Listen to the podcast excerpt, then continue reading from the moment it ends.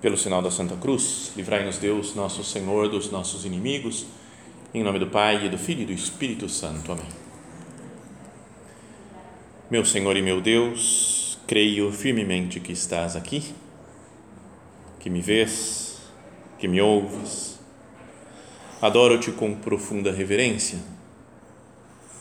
Peço-te perdão dos meus pecados e graça para fazer com fruto este tempo de oração.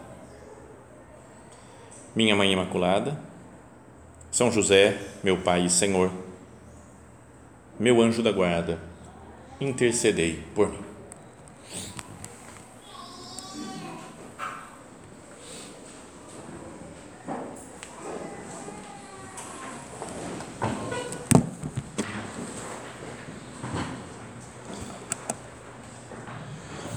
Estamos começando o nosso recolhimento e nos propomos aqui a, a meditar na virtude da fé. Mas não só queria que fosse algo teórico, mas que pessoalmente cada um pensasse, conversando com o Senhor aqui, falou, Jesus, na prática, como que eu tenho vivido de fé? Como que a minha fé em Deus nosso Senhor influencia no meu caminhar, nas decisões que eu tomo na minha vida. E para isso, para ajudar a nossa oração, queria ir escutando umas palavras né, do Evangelho de São Marcos, que contam um milagre duplo que fez Jesus. Ele ia fazer um milagre e no meio do caminho fez outro também. Conhecida a cena, né? Ele tava, tinha acabado de chegar em Cafarnaum, e então o, o chefe da sinagoga, a sinagoga era o lugar onde se reuniam lá todos os, os, os judeus né, para rezar, para escutar a palavra de Deus, para escutar uma pregação. E o chefe da sinagoga, o mais importante membro da sinagoga lá de Cafarnaum, que portanto devia ser alguém importante na cidade, se chamava Jairo e tinha uma filhinha de 12 anos que estava morrendo, né? teve uma doença e estava para morrer. Então ele, que era judeu, e continuou, acho que sendo judeu, talvez, não sei, não fala nada de conversão dele, mas ele viu que Jesus estava fazendo milagres, teve fé em Cristo nosso Senhor e fala que ele se prostrou aos pés de Jesus, se ajoelhou não é? e pediu, né? falou, Senhor, cura minha filha. E Jesus falou, eu vou até lá, vou até a sua casa para curar tua filha. E saiu andando né, pelas ruas da cidade, procuramos imaginar a cena, né? o São José Maria, falava para a gente entrar nas cenas como se a gente fosse um personagem a mais. Vamos imaginar que nós estamos lá no meio da multidão. Jesus caminhando junto do lado do Jairo, chefe da sinagoga, homem importante, e no meio do caminho acontece o outro milagre. Aparece aquela mulher hemorroíça, é uma mulher que estava com fluxo de sangue há muito tempo, né? há 12 anos, tinha ido no médico, tentava e só piorava, né? os médicos não resolviam o problema dela então ela fala: se eu pelo menos tocar no manto de Jesus, na túnica lá de Jesus, eu vou ficar curada. Tinha fé, ela falou: não preciso nem falar para Cristo. Então tocou e sentiu que foi curada. Lembra, é conhecida a cena, né? Que Jesus ainda fala: quem me tocou, né? olha para ela, fala, elogia a fé dela. E depois ainda continuou o caminho, vai até a casa de Jairo e ressuscita a sua filha que tinha acabado de morrer. A gente conhece a cena, vamos lendo com calma aqui, né? mas é um episódio, um trecho longo do Evangelho, mas que mostra a fé de duas pessoas, da hemorroíça e do Jairo. E são pessoas de condições totalmente diferentes. São bem diferentes as duas. Teve um, um comentarista dessa cena, dizia, da multidão preparada para receber Jesus, Marcos chama atenção para dois indivíduos. O membro mais visível da comunidade, Jairo, e uma mulher anônima. Jairo era rico, né, um homem importante, devia ser rico, e a mulher vivia na pobreza. Jairo era o líder da sinagoga, e a mulher, por causa da sua condição física, era proibida de entrar na sinagoga. Por 12 anos, enquanto a filha do Jairo crescia, a sua casa se enchia de alegrias, de sorrisos. E por 12 anos, a casa da mulher estava cheia de miséria e desespero. Só que depois vem um momento de sofrimento, né, de doença, de morte da filha. Acaba a alegria. Uma, a, a mulher teve 12 anos de tristeza e sofrimento contínuos. Jairo, tudo bem durante 12 anos e depois, de repente, uma dor, um grande sofrimento pela morte da sua filha. Em qualquer um dos casos, o que fica claro né, nessa passagem do Evangelho é a, a fé desses dois personagens.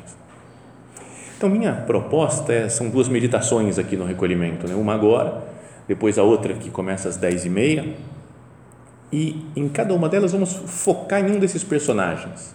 Agora, na hemorroísta, na mulher que tinha o fluxo de sangue, e na segunda meditação, no Jairo. E assim, conversando com o Senhor, pensar o que, que nós podemos tirar para a nossa vida pessoal. Primeiro, essa mulher né, que tinha um problema né, interno lá, que ela ia sangrando continuamente durante 12 anos. Então, pensa na, é uma doença e imagino, não entendo muito dessas coisas de mulher, mas imagino que deve se sentir muito fraca, né? devia ter uma anemia tremenda essa mulher daí por perder sangue por 12 anos, sem parar. Então, tem um problema físico, difícil, cansativo, que vai tirando suas forças. Junto com isso, existe um problema espiritual que, para a época, né, no povo judeu, né, a mulher que tinha que tocava em sangue e sempre nos dias de menstruação da mulher, ela ficava impura. Então não podia participar de nenhum ritual, não podia entrar no templo, ela tinha que fazer um processo de purificação para se sentir pura diante de Deus outra vez. Isso para qualquer pessoa, até que tocasse em sangue, né? tocasse num cadáver, por exemplo, né? ficava impuro. Então, essa mulher, espiritualmente, ela devia se sentir impura, falar, eu não sou digna de me aproximar de Deus. Porque se Deus permite que eu tenha essa doença, é porque Ele não me ama. Para Deus, eu sou uma pessoa impura continuamente e vivia com vergonha então imagina, além da, da dor, do sofrimento, da fraqueza física, tinha uma dor, um sofrimento e uma fraqueza espiritual. E depois acho que uma, um cansaço da vida por ficar procurando médico e não resolver o problema. Fala que ela ia nos médicos e mais do que melhorar, piorava ainda. Né? Mas sabe que uma vez eu tive uma doença que ia aparecendo feridas no corpo lá, depois descobri, depois de um ano o que, que era, mas durante um ano fui em médicos que falaram, passa essa pomadinha aqui. Aí passava uma ferida, a ferida ia aumentando em outros lugares, passava em outra, outro, falou, vamos fazer uma outra pomada agora, manipulada, vai na farmácia de manipulação, aí você vai ficar bom. Aí foi, e só aumentando. Chegou até acho que umas 200 feridas no corpo, mais ou menos, e eu passava meia hora passando pomada, não aguento mais. E aí descobriram que não tinha nada a ver com a doença que estavam tratando, era outra coisa e resolveu em uma semana. Mas a gente cansa disso daí também, né? Vai no médico, não resolve, vai no médico, vai pra, pede ajuda para alguém, não consegue ajuda. Então, a hemorroíça era uma mulher que sofria. Pensemos na nossa vida. Cada um de nós tem os seus sofrimentos. Talvez não tanto quanto a hemorroíça, né, que está 12 anos doente, é? e ainda espiritualmente se sente longe de Deus, não pode se aproximar de Deus, cansada. Mas pensemos nas nossas doenças agora, especialmente as doenças espirituais. Tudo bem, podemos ter doenças físicas que vão nos cansando, mas espiritualmente, é, é, acho que as doenças são muito mais importantes, porque a vida espiritual é mais importante porque é eterna, mais importante do que a vida humana simplesmente. Né? A saúde espiritual tem mais valor do que a saúde física. E pensa nos problemas, nas nossas doenças do espírito. Não sei, um, um apegamento às coisas da terra, às coisas materiais, a nossa preguiça. Perdão, Senhor, pelas vezes que eu vou deixando as coisas para depois que eu não faço o que devo fazer, nossa braveza, Não tem um negócio de braveza na vida. A gente fica irritado com as coisas, com as pessoas, com os acontecimentos. Quantas vezes né, a gente perde a paciência, fica bravo, irritado, com ira mesmo às vezes. Ou as coisas de impureza, pensamentos sujos, né, de sexualidade, gula, que a gente se deixa levar né, pelos prazeres, pelo desejo de se satisfazer, inveja do bem de outras pessoas, né, porque a chateação porque eu não tenho alguns bens, o orgulho que quer me fazer sobressair, estar tá acima dos outros, achar que eu tenho razão e não as outras pessoas. Em resumo, todos os pecados capitais, né? tudo que eu fui falando aqui são os sete pecados capitais que a gente tem todos. Sério, quando a gente começa a se examinar, dá até um pouco de medo. Né? Porque você fala, ah, pecado capital, eu devo ter uns, dos sete, eu devo ter três ou quatro, acho que eu tenho. Examina com calma, você vai encontrar os sete. Fica frio. Vai encontrar, sempre. Faz um retiro pensando nisso daqui, vai encontrar os sete. A gente tem todos. Né? E quando a gente percebe mesmo a nossa, a nossa miséria, os nossos pecados, pode ser que a gente se sinta como essa mulher, doente, fraca, impura, com vergonha dos outros, cansada de ir aos médicos. Tem muitos médicos, entre aspas, assim, que a gente já foi para melhorar nossa vida espiritual. Conselhos que nós recebemos na direção espiritual, por exemplo. Recebi conselho, mas não consigo fazer, eu fiz e não adiantou nada. Continuo com o mesmo problema, o mesmo pecado. Leituras. Ah, tem que ler esse livro você vai ver, esse livro é tiro e queda. Você lê e se converte. Eu li e não converti nada. É a mesma coisa. Não é?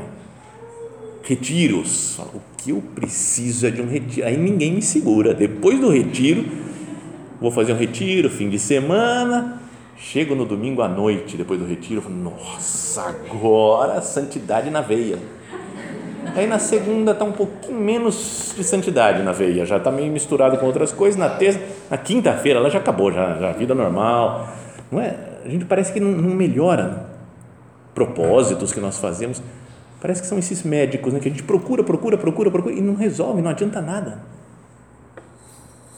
Senhor, essa é a minha condição, Jesus. Eu me sinto como essa mulher hemorroíça. Fraco, com defeitos, cansado tentando resolver e não consigo. Então aí ela vai buscar a cura onde ela consegue de fato.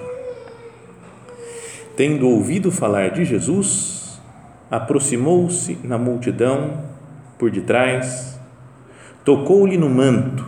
Ela dizia: Se eu conseguir tocar na roupa dele, ficarei curada. Imediatamente a hemorragia estancou e a mulher sentiu dentro de si que estava curada da doença. Ela vai meio escondida, não quer aparecer, não é porque talvez não se sinta digna, não é porque ela, pelo problema espiritual dela, não se sente digna de se aproximar de Jesus, que ela vê que é um homem de Deus. Talvez sinta vergonha das outras pessoas, não é? porque ela não pode se aproximar muito dos outros, né? que são puros, entre aspas. Então ela fala: deixa eu ficar na minha, vou escondida. E tem uma fé maravilhosa, mas escondida. A fé, diria que não precisa fazer alarde.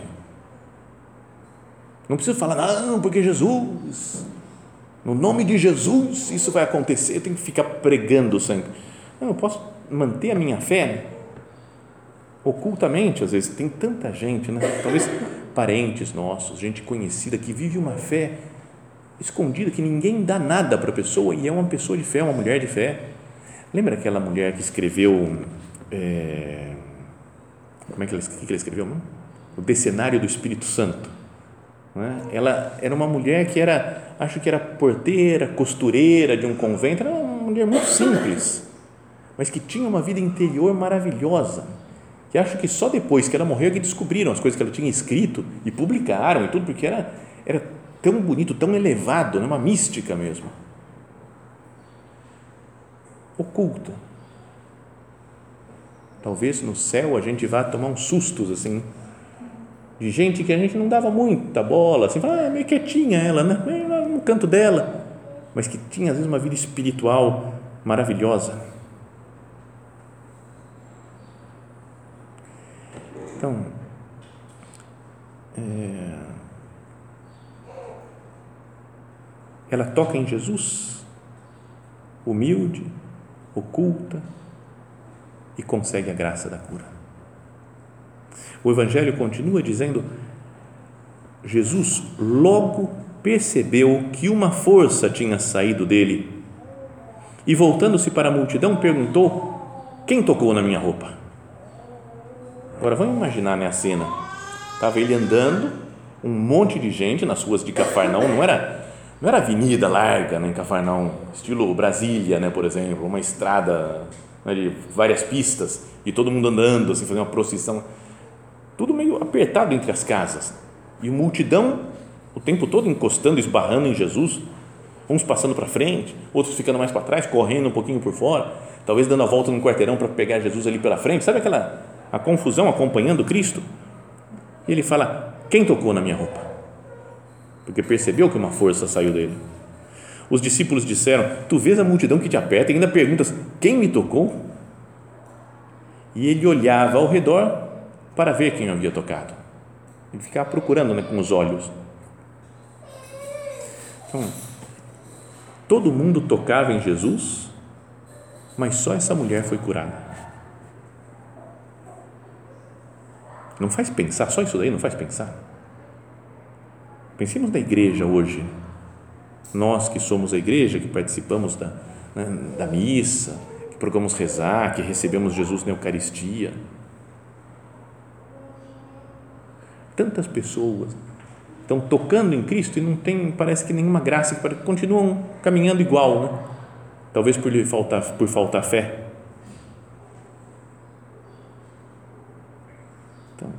Todo dia na igreja, às vezes comungando todos os dias. O Senhor, por que, que eu não melhoro? Mas será que não me falta fé mesmo? E não virou a minha prática cristã algo meio de rotina? De fazer porque tem que fazer, porque eu me comprometi a fazer sempre, a rezar, a ler o Evangelho. Não deveria cada encontro com Cristo ser uma transformação na nossa vida? ou pelo menos ter esse desejo, falar, Jesus, eu tenho fé de que você pode tocar em mim, Senhor, e me transformar e me mudar. Tenho um desejo real mesmo de conversão. Porque talvez aqueles outros que estavam acompanhando Jesus, pode ser, né? talvez esteja julgando eles, a multidão, mas estavam mais interessados, oh, vamos ver o que Jesus vai fazer, vamos ver se vai dar certo, se ele vai curar a, a filha do Jairo meio no estilo assim de festivo, né? De ah, vamos lá, vamos ver como é que vai ser, mas sem se comprometer muito. Essa mulher, não quero nem saber dos outros problemas, das outras. Eu preciso tocar em Jesus para ser curada. Sabe, então é, é como que a gente fala, eu vou para a igreja, não, não só porque ah, tudo bem, tem que ir, porque acho legal, porque acho bonito, mas porque eu preciso de Cristo. Eu preciso passar por uma conversão eu quero mesmo de verdade tocar em Cristo e ser transformado?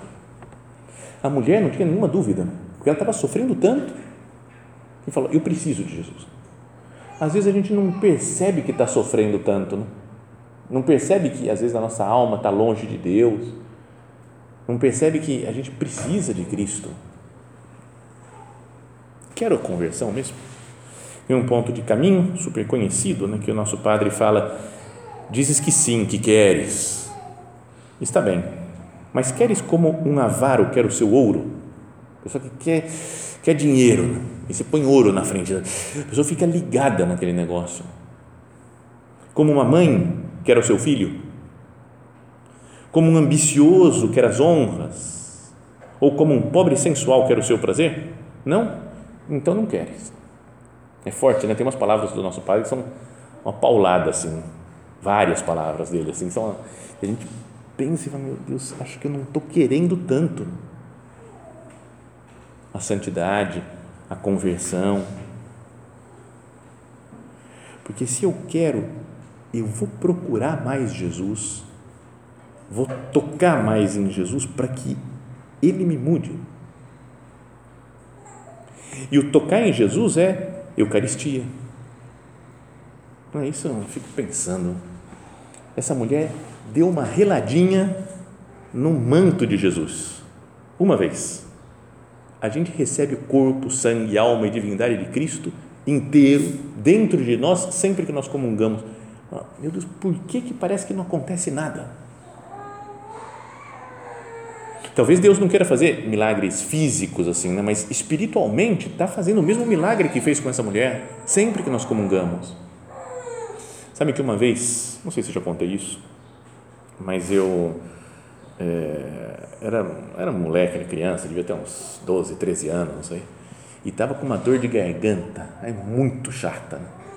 dias já com dor de garganta, e aí fui num retiro do colégio, que era um dia de, um dia de rezar um pouquinho, assim, não era retiro, retiro, e no final do dia ia ter a missa, então eu pensei, falei, eu vou na hora da missa, eu vou comungar, e a hora que a hóstia passar pela minha garganta, vai ficar tudo curado na garganta.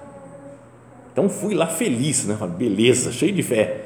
Fui, comunguei, passou na garganta e não aconteceu nada. E continuou doendo do mesmo jeito. Não teve nenhum resultado o negócio. Mas espiritualmente, coisa que a gente não vê, sempre tem resultado. Porque é um encontro com o próprio Deus. É Deus que vem morar em nós. Então, a Eucaristia, a confissão, é tocar em Jesus, né? Jesus que toca nos nossos pecados e, e pulveriza os pecados. Tocar no Evangelho, na palavra de Deus, deixar que a palavra de Deus mexa comigo, não ler simplesmente por cima.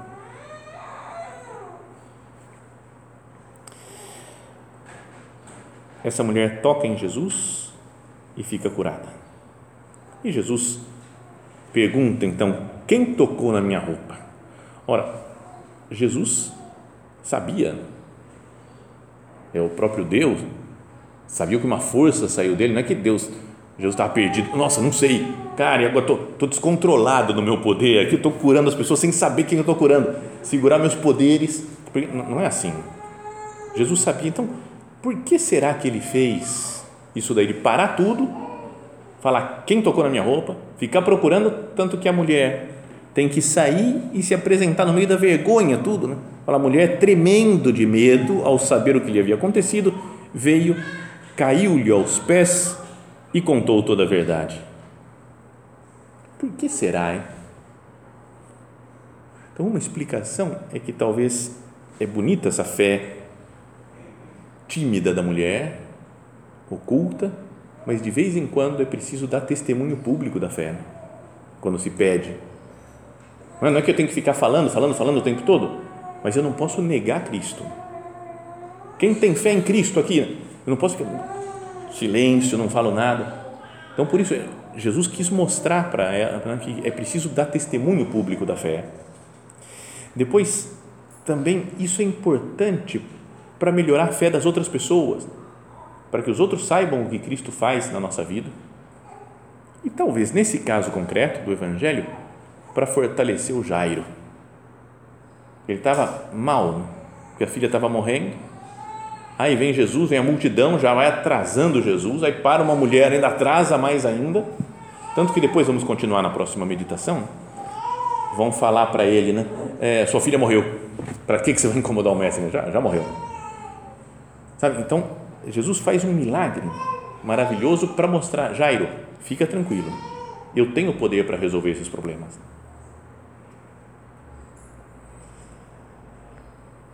E então ela se prostra aos pés de Jesus, lhe conta toda a verdade.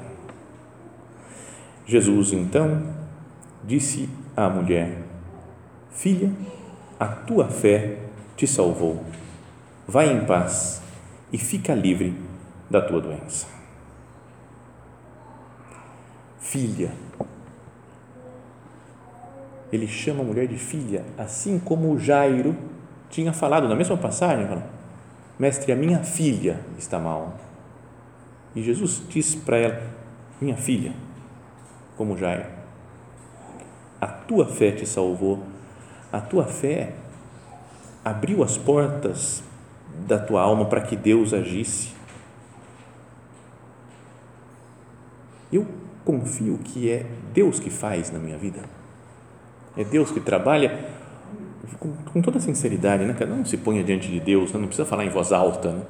mas fala, Jesus, no fundo, no fundo eu confio na sua graça, no seu poder, na sua ação, ou confio no meu empenho, na minha organização, na minha capacidade, na minha experiência. O que, que, que me move mais? A minha experiência, o meu conhecer as coisas, saber como que se faz? Minha capacidade, minha inteligência? Ou a minha fé no poder de Deus?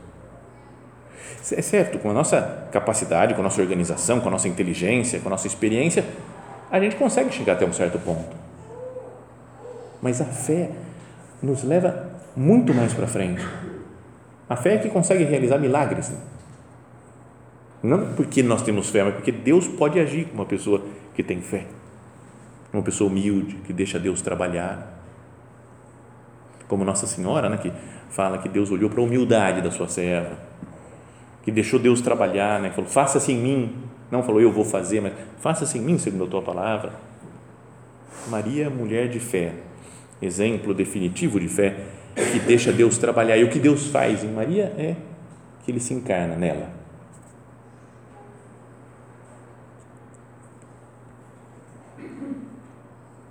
a tua fé te salvou. Vai em paz. Viver de fé dá muita paz. Mas será que as nossas tensões, nossas agitações, nossas ansiedades, as preocupações com o futuro não são originadas pela falta de fé? Né? Por confiar muito na nossa força, na nossa capacidade e às vezes por ver que tem problemas futuros que a gente não sabe como resolver, né? não sei como é que eu vou fazer isso daqui, então começa a ficar tenso, fica preocupado. Vai em paz e fica livre da tua enfermidade. Quando a gente confessa, também depois de, né, quando vai embora, da bênção que o padre dá, e fala, vai em paz.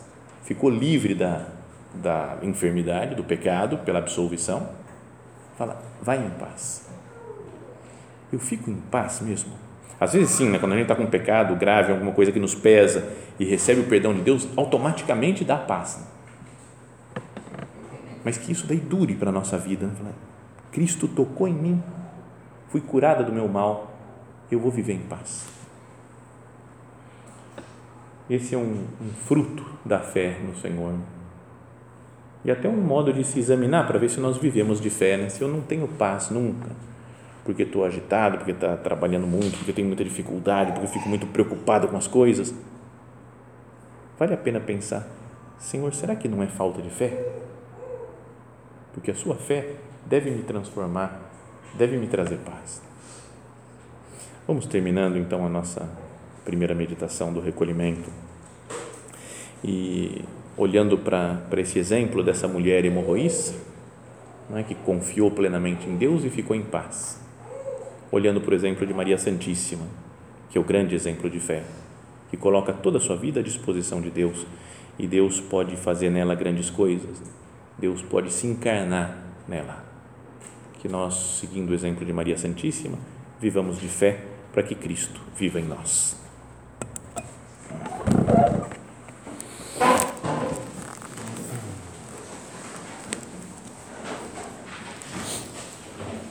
Dou-te graças, meu Deus, pelos bons propósitos, afetos e inspirações que me comunicaste nesta meditação.